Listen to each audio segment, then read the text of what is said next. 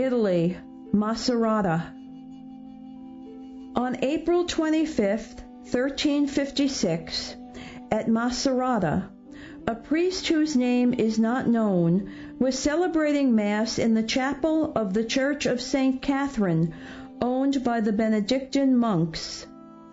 During the breaking of the Eucharistic bread before Holy Communion, the priest began to doubt the real presence of Jesus in the consecrated host.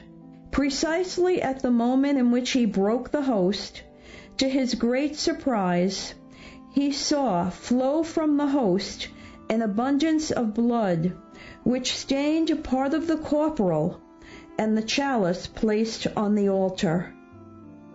At Macerata, in the church of the Cathedral of Holy Mary Assumed and Saint Giuliano, under the altar of the Most Holy Sacrament, it is possible to venerate the relic of the corporal marked by blood. Also preserved in this church is the parchment on which the miracle is described.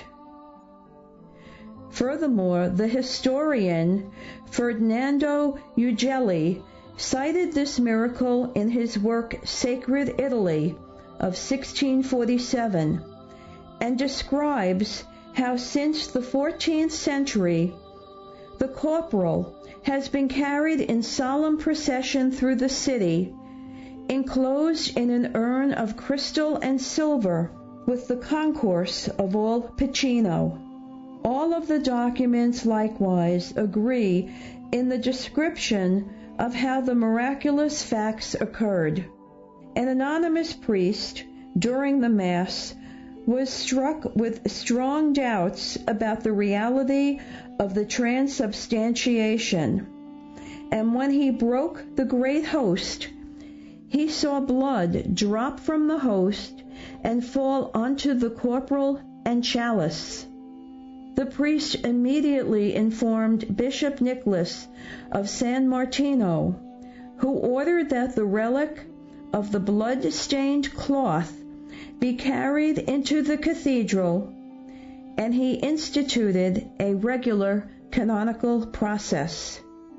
In 1493, one of the first confraternities in honor of the Most Blessed Sacrament was instituted at Macerata, and it was here that the pious practice of 40 hours was established in 1556.